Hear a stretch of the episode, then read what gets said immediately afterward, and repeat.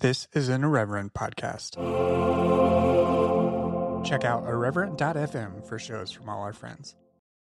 This episode is brought to you by Shopify. Whether you're selling a little or a lot, Shopify helps you do your thing, however you cha-ching. From the launch your online shop stage, all the way to the we just hit a million orders stage. No matter what stage you're in, Shopify's there to help you grow. Sign up for a one dollar per month trial period at shopify.com slash special offer, all lowercase. That's shopify.com slash special offer.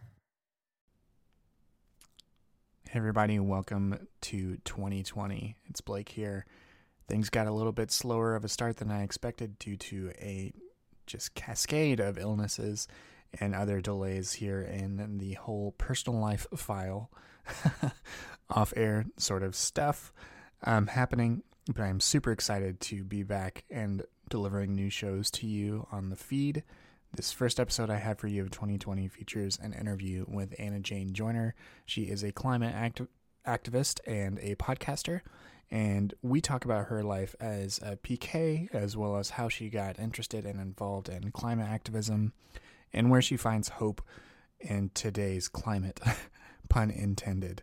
Um, both in regards to her work uh, at within our environmentalism, as well as just the overall political climate that we are all knee-deep in here, at least in the United States and and in other parts of the, the world as well. Uh, things feel tumultuous sort of all the time. We talk about where she finds hope uh, and a whole host of other things as well. So I hope you really enjoy this interview. This episode was produced by Jake Lewis. Thank you very much, Jake. As always, you can support the show by letting other people know about it, by rating and reviewing the show on Apple Podcasts, and finally, by your direct support at patreon.com slash exvangelicalpod. All right, everyone, let's get into it. This life and world is pretty wonderful, and I want to be present for it.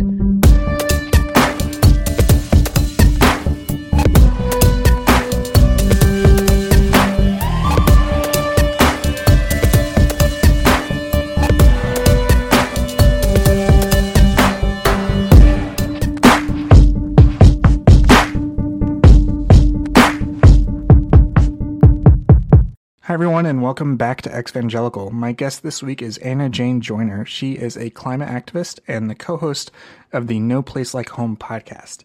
Anna Jane, thank you so much for joining me today. Oh, I'm so happy to be here. Thank you for having me. Well, thank you again for, for coming on. I'm I'm really excited to talk to you a little bit uh, just about your work and, and about your life. Um, and where I usually like to start these conversations is to get a good sense of um, what's your first sort of experience with religion or evangelicalism was. Um, did you grow up in the church? I did, yeah. Um, my dad is uh, what some would call a megachurch pastor, a pastor of a large ministry and church in the Carolinas. Um, and he started that ministry when I was probably seven. So for as long as I can remember, I've grown up in the church, and really until I went to high school. Um, I went to a public high school, but up until that point, you know, it was our whole world. I didn't even know that there was much outside of it. So it was um, quite an intense childhood. I, I'm also married to a P K, so I I don't have that firsthand experience, but I, I do know that that is like a very formative uh, childhood experience. So um, you mentioned you you went to public school in high school. Did you go to like a Christian school prior to that? Yep, I did. Okay. I went to Christian private schools um, until ninth grade. And then we moved up to the mountains in North Carolina, and there just weren't any private schools around. So I, uh, my mom tried homeschooling for a year, and that was a disaster for everyone involved. so um, so I went to public school, and it was it was a really amazing experience. It was my first kind of foray out into the larger world and making friends outside of evangelicalism. Um, I had some amazing teachers and still some made some lifelong friends. So that's good. It is totally okay to get sort of in the weeds with, with like different Christian lingo and everything on this show. The church that your that your father pastored, it was it considered a non, non-denominational church, or did it have a denominational affiliation? Um, what sort of expression of evangelicalism was it? It was um, it was non-denominational, kind of charismatic Pentecostal. Mm-hmm. I'm trying to think what the closest variation is, but, you know, lots of laying on of hands and prophetic teams and healing services and all kinds of traumatic related experiences. how, how did you sort of respond to that as, as a child? Was that something that, what was your sort of individual sort of response to being in that environment? Yeah, a couple of things. I mean, I think definitely being a pastor's kid in a pretty, um, you know, especially when they first started that church in the nineties, it was kind of the hip, cool church to go to. There was a lot of like, you know, twenty somethings, they had a big music and worship program. They incorporated a lot of art into the programming. Um, so I think there's certainly like a, you know, you're kind of the, the daughter or the child of, of the big V I P man. So there's a little bit of, you know, I definitely liked that element of growing up feeling mm-hmm. um, like I was important and that my family was important. And we, you know, we get to go into all the V I P rooms at the conferences and go on big international trips with my dad. And Um, that was all super exciting, and I saw a lot of the world and met a lot of fascinating people. Um, the church itself, I honestly, like I, I knew, I mean, to some degree, it was all, sort of all encompassing, but you know, I had cousins outside of the church, so I knew that we were kind of considered odd by a lot of people, mm-hmm. particularly my mom's more, my mom grew up in kind of a traditional Southern Presbyterian family, so um, I knew that we were viewed as kind of outsiders from, from there. So that, and then like when we moved to the mountains and I, I went to high school, they called us the cult, the cult girls, me and my sister, who was also uh, close to my age. So really, um, yeah, so that wasn't super fun. Um, I, as far as like the actual sort of my personal relationship with the religion, I, it's funny, I've, I'm the oldest of five and none of us were super into it. You know, like, I don't know if we just like saw too much behind the curtain, or um, because we were born into it and didn't convert into it, we just never, you know, I went through like a three-month period when I was like fifteen or sixteen after going on a missions trip with Teen Mania, which was like total brainwashing bullshit. But um, they, you know, where I was kind of really, you know, I got really into it and would read my Bible every day and, you know, but that lasted like approximately three months. and mm-hmm. that was like the most like evangelical Christian I ever was. And then I was, I was sixteen. I was still in high school when I kind of woke up and was like, I'm done with this. I'm, I'm. So you, you sort of felt like you checked out around that time. Yeah. Mm-hmm. Yeah, I did. I had, you know, I was, had my first boyfriend and I, I've always just been, I think it was kind of a predecessor to my climate activism, but I've always just been really in love with this world mm-hmm. and kind of very curious, maybe a little hedonistic and, Um, yeah, I just, I read a lot. I loved traveling and I was just, I was, I don't know. I, I was tired of thinking about the afterlife. I was tired of feeling guilty and ashamed about, you know, normal teenage things. And I, and, you know, and, and the charismatic Pentecostal church, even, even the conversations that aren't about the afterlife are very much about the supernatural and this mm. kind of like other realm. And I just, No, no, I was over it. I, I, I love this world and I was tired of it getting sort of second hand treatment. And so I just, I remember, and also, yeah, the guilt thing was real. Not so much like, I know a lot of people who are raised in evangelical Christianity, particularly women, struggle a lot with, you know, sexual kind of morality, politics, and all of that gross right. stuff. Yeah. And that certainly wasn't fun. And I'm sure that, the, you know, had lots of conversations with therapists processing all of that stuff. But it wasn't, for me, it, that wasn't really what it was. That was a component of it. It was more just like, I, I remember being really young, like maybe from like age nine and, and crying myself to sleep, wondering if maybe I didn't believe in God. And if I was, if I didn't believe in God and I was wrong, then I was going to hell. And I was so terrified to talk to anyone about it because I thought I would be ostracized that yeah. I held that, you know, for like five or six years and would just was terrorized by it. And then that's kind of what broke me. It was just like, I'm, I'm done feeling afraid of this thing. And I have no idea what happens in the afterlife. And I'm tired of thinking about it. And I don't really think anyone actually knows, but I yeah. do know this life and world is pretty wonderful. And I want to be present for it. Um, and stop worrying about all this other kind of esoteric bullshit. yeah. That's, that's, that's totally fair. I, I love the way you, you phrased it as being in love with this world. Um, was that something you, and you mentioned that, that like the physical world, this, the world that we're, we inhabit, uh, just in our bodily experience sort of got second shrift, um, within, within your religious context. Uh, did you find anything when you like transitioned to like public school? Did you, did you feel like you finally were able to explore that a little bit more? Um, or was there anything connected to education at all that that sort of let you feel more confident or comfortable in really investigating the physical world and the world we live in? Um, I mean, that came, I would say, later in college. I think that, like, certainly I was a huge reader. That was one thing I do credit my dad um, with giving us is, you know, we had a really big library in the house, and not just Christian books. We had like all of the classics, and we were really encouraged to read. So um, I think that certainly contributed to a, a curiosity about the world that that was um, that grew when I did go to public school and had, you know, amazing English teachers and history teachers, and um, and yeah, that that was a part of it. But I think it really was the, and another thing that I will credit my parents with is they did they did just raise us in absolutely beautiful places, and you know we grew up in the Western North Carolina mountains, which are, you know, just absolute heaven. And, um, and then we spent the summers on the Gulf Coast of Alabama, which is also heaven, mm-hmm. which is where my mom is from. And so I just grew up in these really beautiful places. And my, and my parents, even though we didn't talk about, you know, environmentalism or climate change or recycling or anything like that, like they were really into spending time outside, and my dad would take us hiking, and they did kind of lay the foundation for really sort of appreciating the natural world in that way. Mm-hmm. Um, and I think that's kind of more what what drew me to eschewing a lot of the the more esoteric kind of s- hyper spiritual stuff. You, you have mentioned climate activism. Where where does that the kernel of that sort of start for you?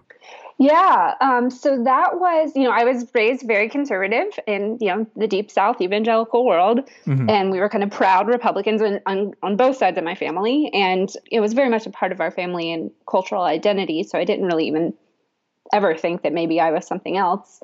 Right. Um, but what happened was I went to college. So I went to U N C Chapel Hill. And at that point, I was kind of a full-on heathen, you know, I joined a sorority, I was partying really hard, but also studying really hard. I, I've always taken like intellectual pursuits very seriously, um, but, you know, wanted to be a lawyer or, you know, something, a diplomat, maybe something, um, something very important where you make lots of money, but, but I didn't have any sort of social, social impact orientation that first year. But I did, um, I ended up studying abroad in New Zealand my sophomore year. And I'm not even sure why, because that's actually pretty young for study abroad programs at Chapel Hill. Most people do them their junior year. And I loved Chapel Hill, you know, like I was having a great time in my like Tri-Delt sorority party time world. I was dating a cute baseball player, and, you know, nobody knew about my dad or my background. Like I just said that I was, um, I said my dad was a writer, which is true. He's written a lot of books, but I... no one knew that I was a preacher's kid, and I had this kind of secret life where I was sort of a V I P child. And it's, yeah.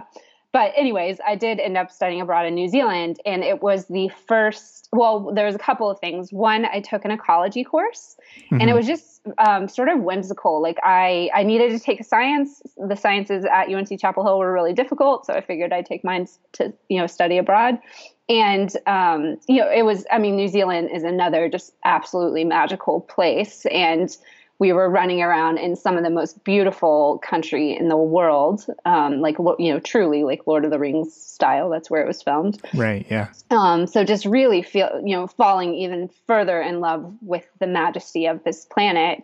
And then also we were learning about ecosystems and kind of the very, um, crazy, beautiful way that life exists, and, and how we're all very interconnected, and how grasses grow and bird might, you know, birds migrate. And I was just mesmerized by that. Um, so that was a piece of it. And then another part of it was I, it was during the second Bush election, mm-hmm. which was the first time I could vote. I was nineteen. And so And all of my friends in New Zealand, you know, they were Kiwis, or they were Americans from the West Coast, or they were Europeans. And this is like well into the Iraq War. And so all my friends are like, you can't vote for that guy. He's a war criminal. You know, like he's um, terrible. And I just didn't even ever consider that maybe I wouldn't vote Republican. So right. I was like, oh, maybe I should do some research on this and actually, you know, figure out what I think about politics. And so I, I did. I did a bunch of research on all these different issues. And I took one of those online, you know, tests that's like, are, you know, who should you vote for? And it was like seventy percent Democrat. And so I was like, oh, I guess I'm not a Republican. And I didn't vote for Bush. I voted for Kerry and have not voted for a Republican ever in my life. Um, and and that really was kind of, I, I guess, those two things were kind of the beginning of my political awakening and also the beginning of my, um, you know, fascination with environmentalism and caring for the earth. And and also it was a very spiritual experience. Like it was, I had been kind of in this very like materialistic um, phase, which was fun and I think a part of my process. Like, but being in New Zealand, a, you know, a lot of the people I with were kind of hippies. You know, they would meditate and they were into, you know, Buddhism and um, kind of Eastern religions. Mm-hmm. And also I just felt like being out in this beautiful country, like I did feel this spiritual connection to the earth and, and really felt, you know, there was something, something within growing up in, in the evangelical world is you are raised to believe that you can, you can make the world a better place and that you can help people and that, you know, there is greater causes than just sort of selfish,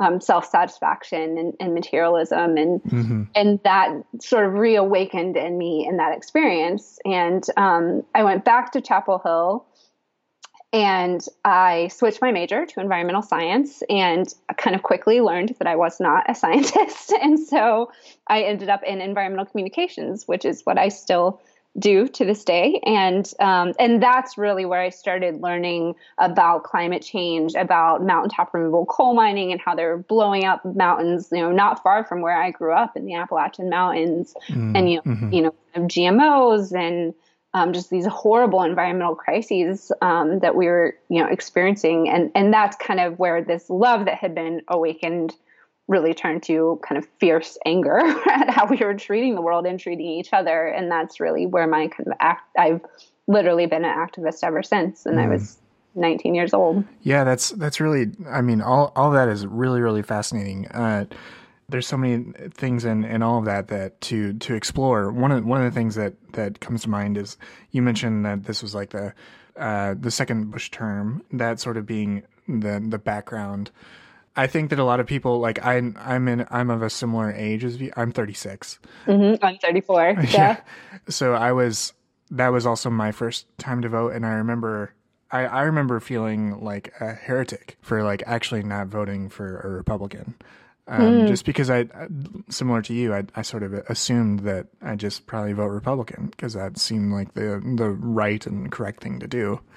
I sort of felt like this this sort of this this heretic, and sort of questioned this sort of change within myself um, because it felt like I was in the in the minority from like my my upbringing, so to speak.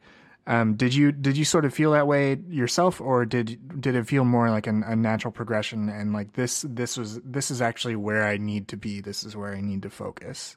Yeah, I, and you know, it's funny. I don't know if it's because I had sort of left Christianity behind a few years before, um, but I didn't feel that. I felt it did feel very natural for me, and um, you know, I also was kind of a new convert to to kind of progressive activism, so mm-hmm. I was really. You know, like, you know, me and my dad were getting in epic, you know, fights under, over the dinner table, and my mom would cry and my brothers and sisters would hide. And, you know, so I, I was very fervent in my rightness and my newfound passion for, mm-hmm. um, for kind of the opposite of the politics that I was raised in. But I, I think it was something more than that. I'm not really sure what it was. I've, I've been asked this question before about like why, why I, I didn't feel that kind of guilt or uh, fear around around that transition. It just, it did always feel kind of right to me. It just sort of made sense. Like, of course, I don't know. I, th- I think in some ways, like the, the Democratic platform is more in line with my values, even even some of the more evangelical values, like caring, you know, caring for the earth should be a Christian value, and caring for our neighbors should be a Christian value. And so mm-hmm. the fact that the Democrats tend to be stronger on those issues, just it just felt like the right thing to me. You you bring up a good point. Like, I think some people feel guilty that they didn't feel guilty, you yeah. know? And like that, that isn't necessarily the case just because plenty of other people have a sense of guilt. Like that, that's just one response. You don't need to feel that. There's no obligation to feel that. Yeah. Honestly, like I would say it was more of a liberation, you know, like a yeah. weight had lifted off of me, and, um, and I felt more kind of in my own skin and more in line with my, with my kind of core values. That, and that's, that's really great. I mean, that's, that's so wonderful to, to, to sort of discover that about your, about yourself and also align it with the sort of work that you want to do. Uh, you mentioned that you, you were having these debates with your, uh, with your dad over the dinner table and that sort of thing. Did you ever explore the theological arguments for ecological stewardship and that sort of thing? Was that something that ever became a focus for you personally? Yeah, it did. Um, but it was, it took a while. Um, I kind of, well, it actually was studying communication, you know, like I studied rhetoric was actually my major. And the first thing that you learn as like a, a student of rhetoric is like, you are only, you, you can only be persuasive if you know your audience. And, you know, like, and so it just occurred to me, like, um, as I was a senior by this point, I was like, okay. And I knew, you know, I wasn't, wasn't stupid. I knew how politically important evangelicals were, and I knew that it was strategic to engage them on, on my issues like climate change. Um, so I did my senior thesis project on on evangelical environmental discourse. Mm-hmm. And, and also it was very personal, you know, like I just, I really couldn't understand why my father, who claimed to live by these Christian values, wouldn't, wouldn't, you know, want to, to do something about our hurting earth and, you know, God's creation and, and our, the fact that people are impacted by environmental harm. And um, so it was, it was very much like a, a personal endeavor as well as an intellectual and, and strategic one. But mm-hmm. so, yeah, I did that. I, that paper, I think I did like maybe the first half of it was on why historically, or at least kind of the modern version of evangelicals haven't been great on environmental issues, to put it mildly. Right. um, and then the second half was really looking at the biblical narratives that do speak to why Christians should care about the environment. Um, and that did, because especially at that time, you know, everyone wanted the evangelical vote. And so I, it, it kind of launched me into this very niche career of faith-based environmental activism, where I, I worked with a kind of a variety of nonprofits, specifically working with Christians and other people of faith on environmental campaigns. Um, which, yeah. So, and it, it's funny, I joke that like my environmentalism brought me back to God, but there's a lot of truth to that. Like it was, it was connecting with people, you know, people like Peter Illy and, and Cal DeWitt and these kind of theologians, um, and activists who do self-identify as Christian, but also care deeply about this earth and, mm-hmm. and people here, that made me realize that not all Christians and not all versions of Christianity um, were harmful. Um, and so, yeah, and, and sort of reopened, you know, reopened me to, to maybe taking a, a, new, a new and different look at, at the faith that I was raised in. Yeah, absolutely. Speaking personally for myself, like one of the things that rekindled an, a desire to explore Christianity was ex- was discovering the writings of people like Wendell Berry. Yep, Wendell Berry is a big one for yeah. me too. Yeah, I mean, like Christianity and the Survival of Creation is one of my all-time favorite essays. Like, yeah, yeah, I love. There's a part, I think it was in that essay, but it was definitely Wendell Berry, where he talks about like, you know, I could become a Buddhist or you know. A, a pantheist or any number of other spiritual traditions, but like for better or worse, this is the faith I was born into. Right. And I, I feel called to make it as beautiful as possible. I'm paraphrasing, but that, that really resonated with me. Yeah. And there is something to like those strands of Christianity that is actually quite affirming and really build into the essence of wonder and reverence for the natural world and anything that might extend beyond it. But even so, um, there is a lot of beauty there for sure. Yeah, definitely.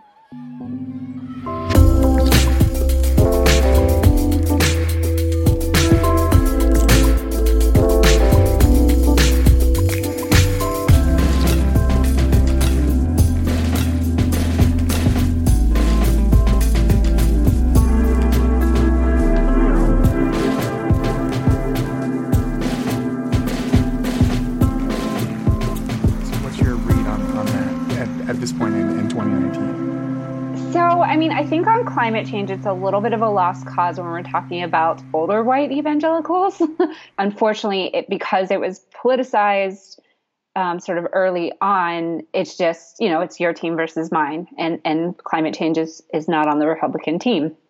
And so, and not to say that it shouldn't be, it very much should be, like, especially if you are a conservative, conserving this earth and conserving the immense amount of resources it's going to take to adapt to climate change should be high on your priority list. But ideologically, that it just doesn't seem possible at the moment. And I think there was a lot of um, energy and resources spent on trying to win over those kinds of people in the early two thousands.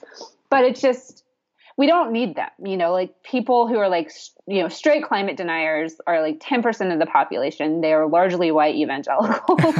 Um, and, you know, we can, it would be great to have people like my dad do a, a one eighty and become climate champions, but I don't think that's going to happen. And I've kind of come to terms with that. Like, my dad may go to his grave thinking that my life's work is, um, is bullshit. And, um, that, you know, but strategically speaking, we don't, we need to mobilize the millions of people who are already concerned and afraid and alarmed and get them to actually do something about it and demonstrate their kind of collective and political will, um, to get our decision makers to, you know, one, one, get the decision makers out of office who are terrible on this issue, and two, get the ones who are more open to it to actually do something about it. Mm, mm-hmm. Um, so yeah, but I will say that I have worked a lot with younger evangelicals, which I don't, I don't even know if that term works anymore, because I know a lot of people wouldn't even self-identify as evangelical anymore because of how um, tainted it has gotten by by the Trump administration and all the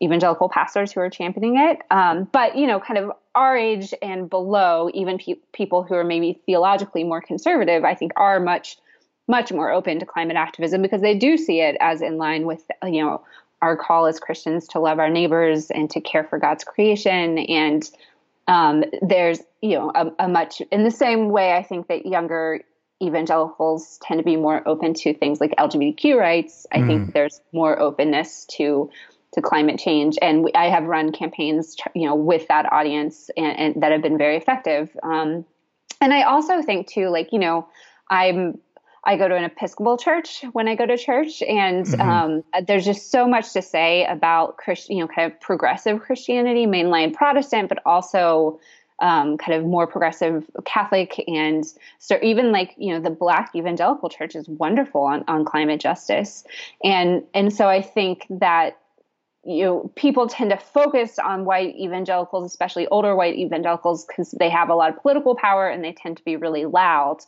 But I actually think there's a great deal of um, inspiration and power in working with Christians outside of that, um, who do have these beautiful stories around why we are called to care about this issue. Mm-hmm. Um, so, yeah, to me, that's a lot more interesting um, and a lot more impactful, is to work with with the kind of people who are already concerned and not try to convince the people who are just probably pretty immovable. Right. Thank you. Thank you for, for detailing that, because I, I think it's important to at least acknowledge that impasse exists. Um, you know, and it, there is, there can often be, as you mentioned, there can often be like a generational impasse there, um, with people of a certain age may just may not be open to the possibility whatsoever. Um, but that, again, there, there are a lot of other places to find hope and, and, and to invest in in the future and to invest in right now. And I'd actually love to actually move our conversation to talk a bit about what you're doing in that space. You co-host a podcast called No Place Like Home. Uh, your co-host is Marianne Hitt, and you just explore a lot of different conversations there. Um, could you give a little short origin story of why why you started the podcast and, and what you explore through the show? Yeah, definitely. We started it a little over three years ago. Um, my co-host, Marianne Hitt, is the director of the Beyond Coal campaign, which is a, a program of this year. And they it's actually the largest climate campaign in the world. They've retired close to three hundred coal plants, which is wow. amazing. So they're like doing like the real hard work of actually, you know, decreasing carbon emissions. and, and they're quite effective at it, even in spite of our horrible federal situation. You know, they're mm-hmm. just going community by community. Um, so, and I actually, how I met Marianne is I worked on the Asheville Beyond Coal campaign a couple years ago, at working with a lot of churches And we were we were successful. We retired the Asheville coal plant, which was super, super fun. You don't get a lot of wins in this work. So when you do, it's, it's exciting. But Marianne and I became really close friends through doing that. Um, and we just, we both, especially, you know, the climate conversation can be very, as I'm sure you and your listeners are well aware, it can be very sciencey. It can be very kind of wonky and technological. Um, it's frankly been very male driven, um, and, and that kind of not a lot of space for more kind of emotional and spiritual conversations around it.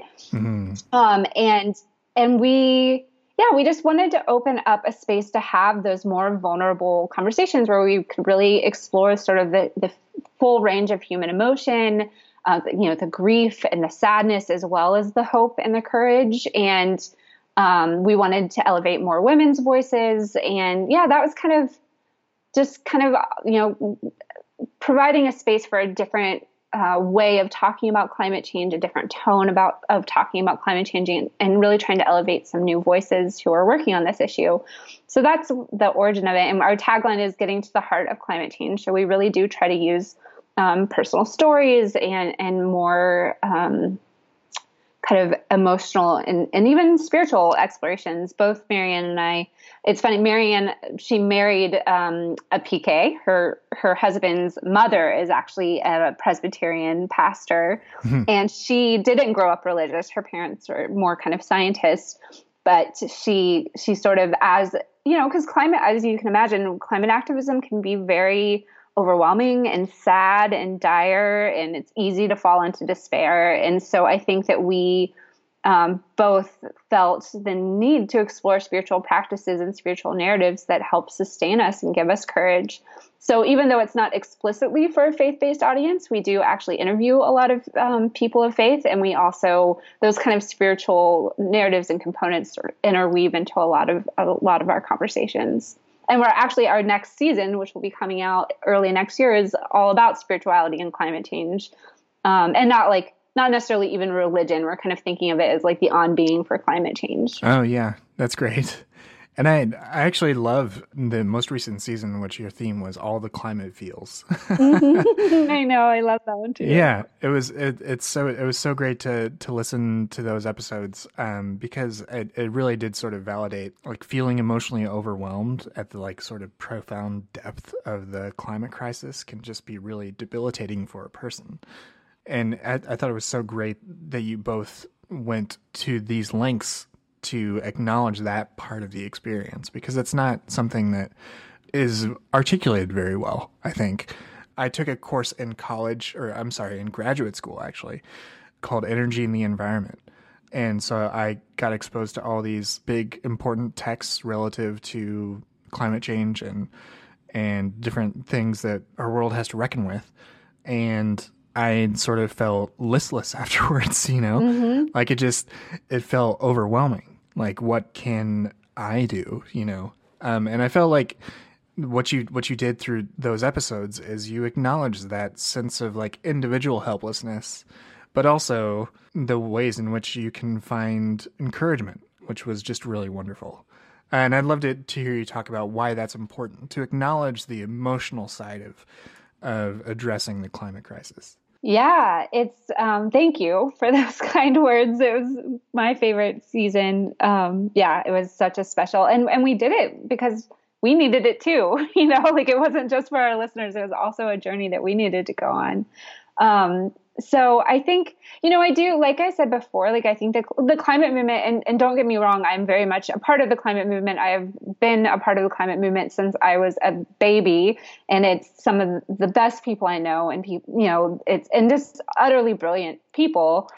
Um, but it is mostly led by policy wonks and by scientists and mm-hmm. by lawyers and people who just traditionally aren't great. They're not great at storytelling or communications, or or just kind of acknowledging the emotional element of all of this, and and and kind of allowing for the feelings that arise, and, and, you know. Right. And so, so you we've ended up with these sort of two bipolar narratives that are like, you know, we're it's everything is doomed. We have there's no way we can control this. We're all gonna die, you know. And then.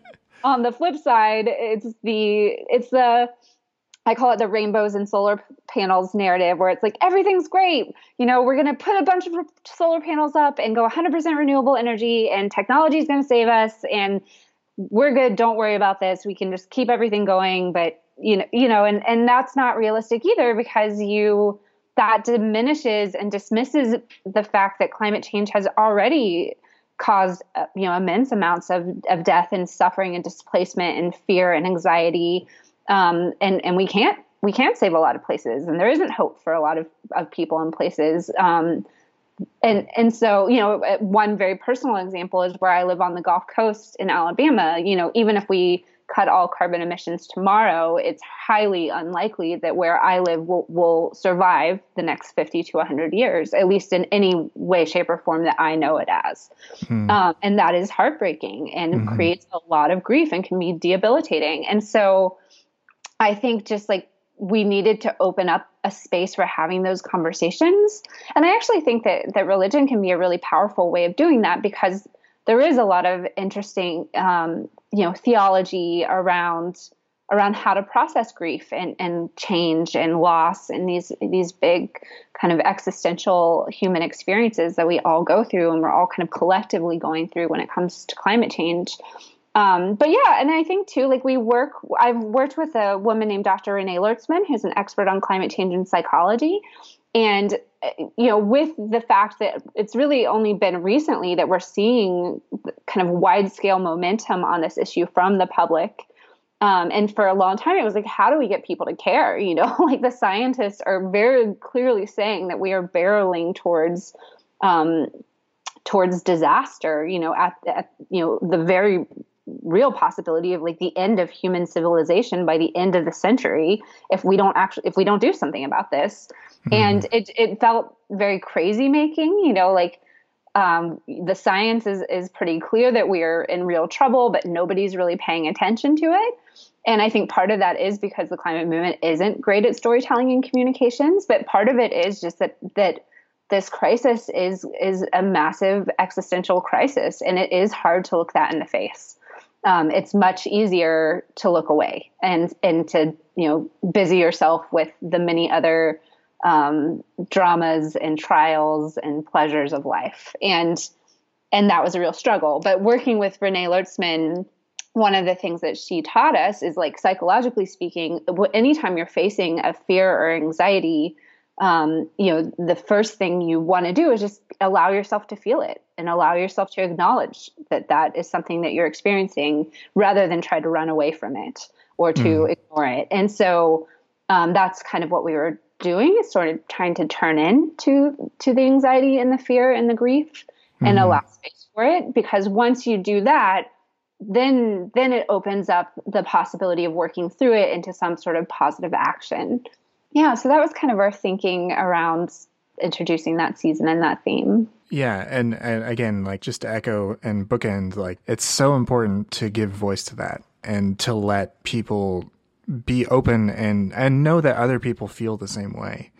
Um, I think that's that's such a valuable service, to just let people know. And sort of, a lot of people are just looking for permission, you know, mm. in so many different ways. And I, I think it, it does apply in the sort of, again, you mentioned, like, this existential crisis we feel like. Some, some people just need to know that other people also see the weight of it and are worried, you know. Yeah, and... you're not crazy. It really is scary. You know?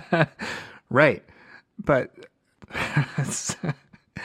Sorry, I'm I'm sort of sputtering, because like that's that's one of those one of those things that, that where do you go next? You know, sometimes sometimes you, you struggle with, with where do you go next with something as big as, as and I'm sure being environmental communication specialist, that's that's something you deal with a lot. Yeah, I think on, on the subject of where you go next and where we all have to go next, um, I think, you know, I do struggle with the with the narratives that are solely focused on hope, like we can solve this, and because we can't solve it. We can't solve it for Alabama. We can't solve it for the people who have already lost their homes or even lost their lives or their family members.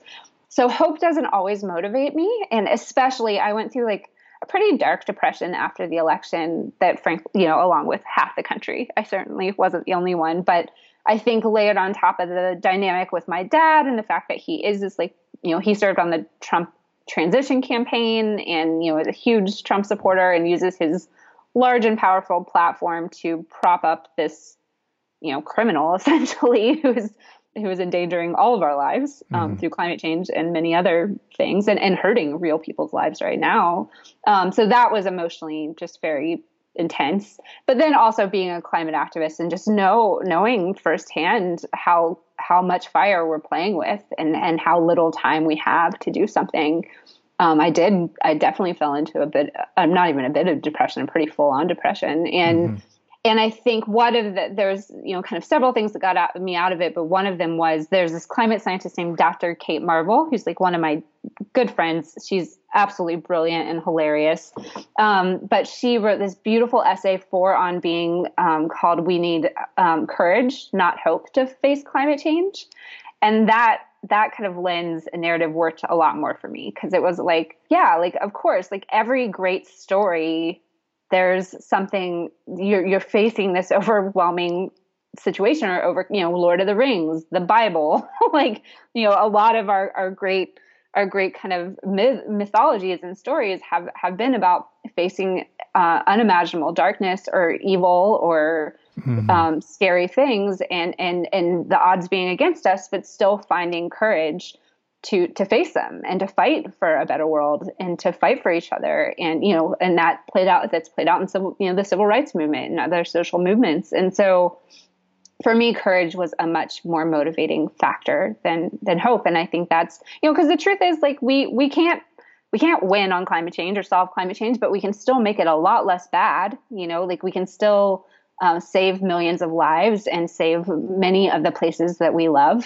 And we absolutely should be fighting for that. We have, you know, we have, we still have time before we're kind of locked into the worst impacts. And we can't just lay in bed despairing all the time. Although I, I completely respect people who go through mental health struggles like that. I have gone through them. And sometimes mm-hmm. you do just have to kind of pause and rest and regroup and go to dark places and, and let that process and experience play out before right. you get back up. But, um, yeah. but I do, I'm grateful that I was able to find the courage to get back up, and we just have to try. And even if, even if we fail, it's like, at least I will go down trying. Mm-hmm. That is such a brave and like beautiful sentiment to lean into courage instead of, instead of hope, because hope, it sort of takes your agency away, I guess. Whereas, whereas courage, at least a, a lot of times that it involves you in some way. yeah. And this yeah. is absolutely, I like, I think a lot of people maybe until recently just sort of assumed that the activists or scientists were going to figure this one out. And it's not true. You know, like I'm out here in Los Angeles working with Hollywood writers on telling more climate stories in film and T V. And, you know, we need, we need everyone wherever you are, podcaster or, you know, waiter or Uber driver, like to, to be engaged in this issue and, and to be fighting. And mm-hmm. it, luckily we live in a country where uh, democracy is at least theoretically still a thing. and so, um, yeah. But we should be engaging, you know, we have, we have power, we have civic power, we have voices, we have votes, uh, mm-hmm. and we should absolutely be using them to fight climate change. So I, I would like to use that, our voices, as as a as a segue. You are a communicator. This is what you what you focus on, is communicating the urgency of the climate crisis, as as well as many other elements related to the climate. What or who are some of the voices that you think we need to listen to in general, or perhaps for folks who listen to this show who come from the background that, that we do of being, say, from a conservative place and moving to potentially a, a much more open or progressive place than, than where we started? Ooh, that's a good one. I have lots of thoughts.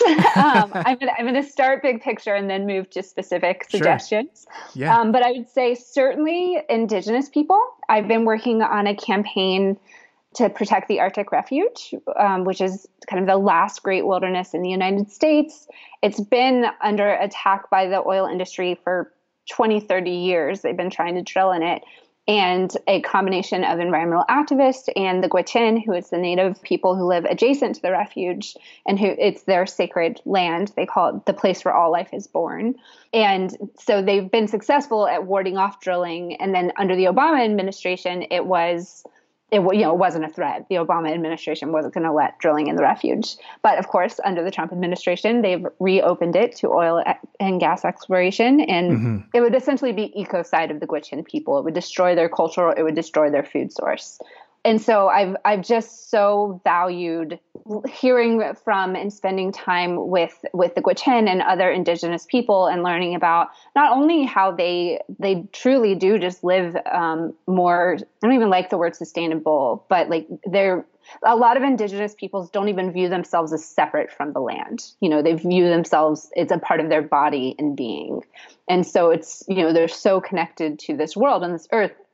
And I think that we have to we have to reframe our our connection as not being separate and certainly not dominating, but like we are interdependent and, and dependent on, on, on the earth. And, and, and indigenous spiritualities and, and writers have been a really big, you know, wisdom source for me. And mm-hmm. also just like, especially with the Gwich'in, you know, like they're facing oil and gas drilling on their sacred lands, but they're also, the Arctic is warming faster than anywhere else in the world. So they're also experiencing more severe climate impacts than most of us.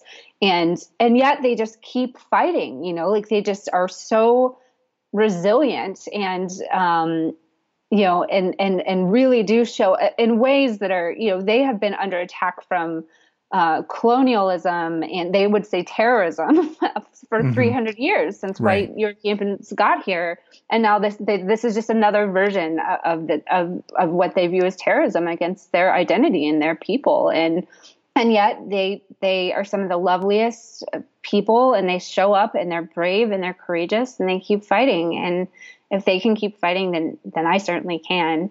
And so one one source um, or, that people should be listening to is uh, the Liturgists podcast, which your some of your listeners might also listen to. Oh, yeah. They also kind of explore this this weird in-between zone that many of us find ourselves in who came Definitely. out of the, the evangelical community. Yeah, I've had Science Mike on the show and Jamie, yeah. Lee, and Jamie Lee Finch a couple of times. Yeah. So. So yeah. Science Mike and Jamie Lee Finch and William Matthews and Michael Gunker all went up to the Arctic Refuge and mm-hmm. got to actually experience it and be on the land and witness it, which is just an absolutely magical, sacred thing. And they also spent time with the Gwich'in and, and really just witnessed their stories and their struggles. And they just released a beautiful podcast. So it's the Liturgists slash Arctic. So mm-hmm. that would be a great, and they explore not only climate change, but in, indigenous rights and, and kind of our a lot of, you know, it's, it's really, really beautiful and expansive. Um, so that's a great, more recent resource. Um, mm-hmm. And then, yeah, like living in the deep South, I've done a lot of research recently on the civil rights movement and my family's history in the area.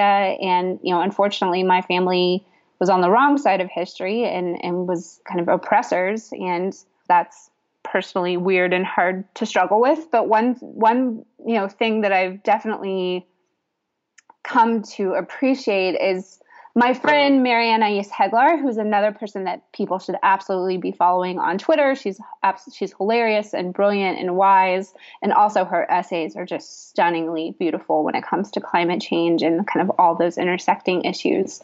But she specifically writes on climate justice. And she wrote a beautiful essay on how climate change isn't the first existential threat.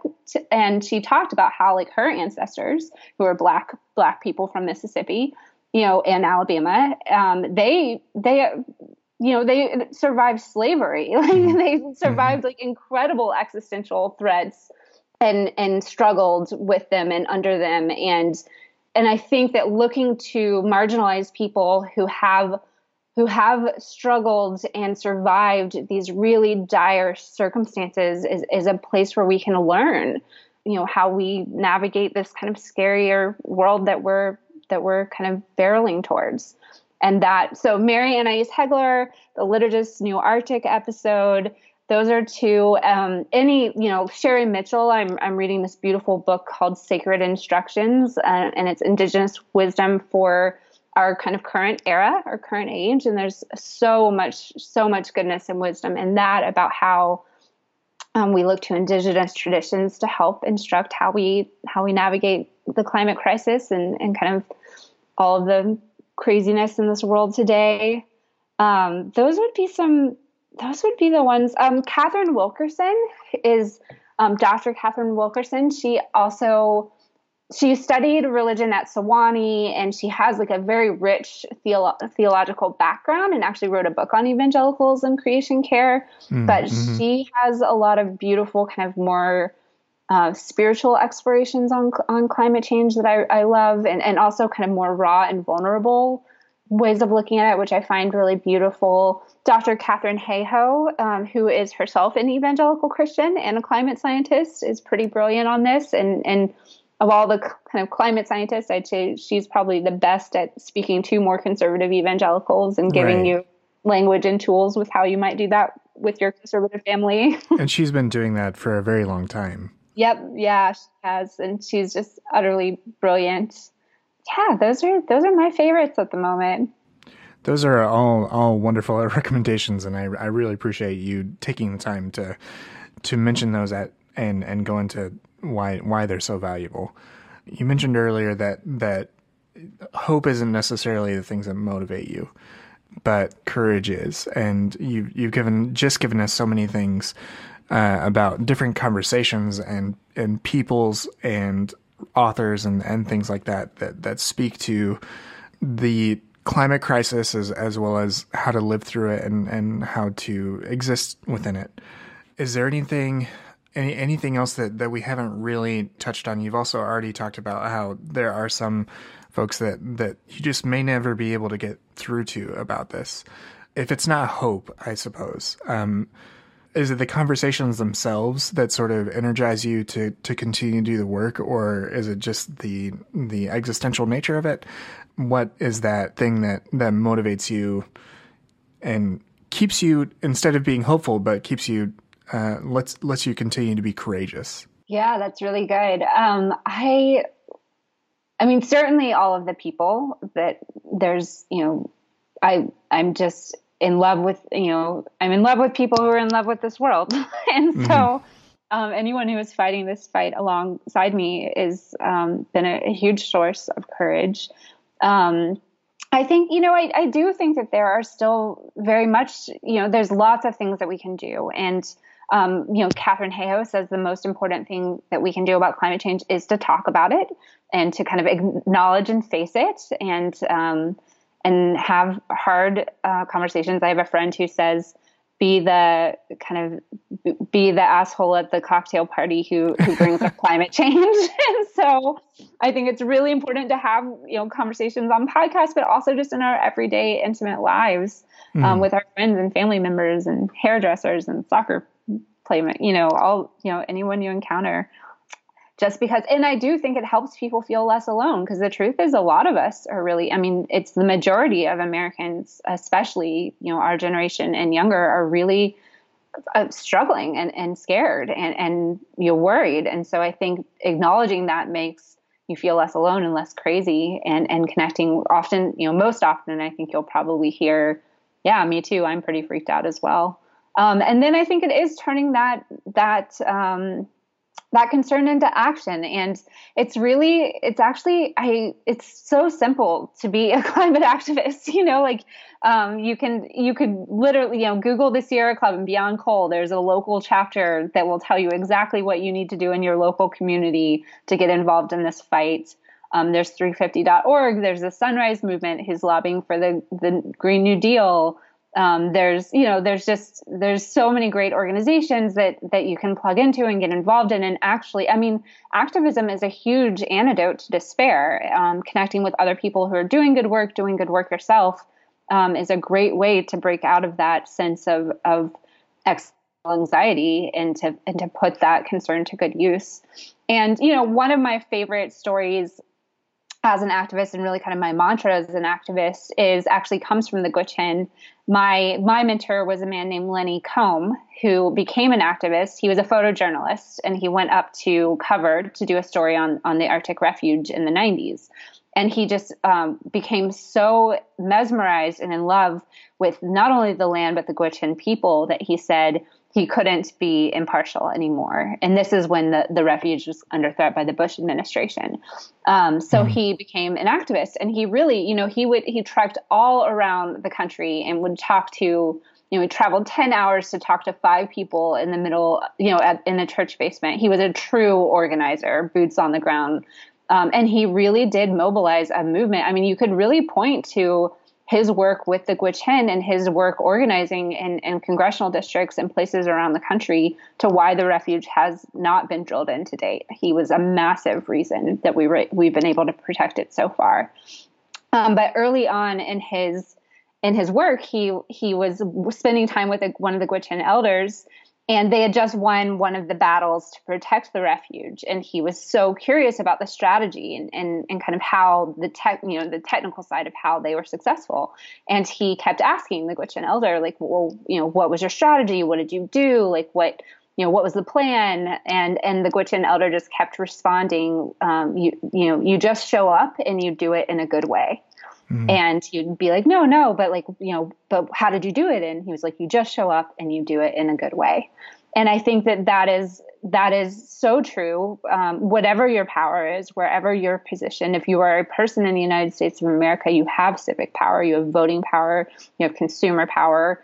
Um, you can write a letter to the editor. You can pick up the phone and call your congressman. You could literally pick up the phone and make a make an appointment to meet with your congressional office. And it's not even that scary or intimidating. Like, I've taken so many people to do that when I was working on campaigns, and it's actually, you know, it's it's a very accessible thing that people just don't know know is accessible. Um, and and you know, going to public hearings, just whatever. Um, whatever the local climate fights you're involved in, when there is big, you know, federal fights like protecting the Arctic Refuge, figuring out what you can do about it, figuring out when you should be calling your senators or, you know, telling Chevron that you're going to boycott them if they drill in the Arctic Refuge. There's lots of organizations who can help you use your voice and your power to make a difference. Um, so I hope all of your listeners will will show up and do it in a good way. Thank you so much for, for sharing those. I I love both of those comments. Activism is a huge antidote to despair, and you just show up and you do it in a good way. I can't think of a, a better way to, to encapsulate the work you do, as well as the, what you what you've shared with, with me and, and our conversation here. Where can people where can people find you online? Where can they find your podcast? Uh, where can they find ways to help support you in your activism and your work? Yeah. Um, you can find No Place Like Home, a podcast that gets to the heart of climate change, on Apple Podcasts, Stitcher, you know, kind of wherever you wherever you get your podcasts. Um, we also have a Twitter and Instagram account. I'm on Twitter at Anna Jane Joyner and on Instagram at Anna Jane Joyner. I tend to talk more about this stuff on Twitter. But if you want beautiful pictures of my dogs in Alabama, follow me on Instagram. Um, yeah. And then, I mean, I am, I'm in the process of starting, um, what we're calling the Good Energy Project, which is a consultancy that supports Hollywood writers, um, and kind of content creators working in T V and film and digital media. So if you, if you are one of those people or know people in those fields who are passionate about climate change, uh, reach out to me on Twitter or, or follow up with me. Cause I, I do think that storytelling and talking about these these issues in more uh, vulnerable and human ways is really, really critically important, and just talking about it more in general. That's great. Anna Jane, thank you so much for joining me today. Yeah, thank you so much for having me.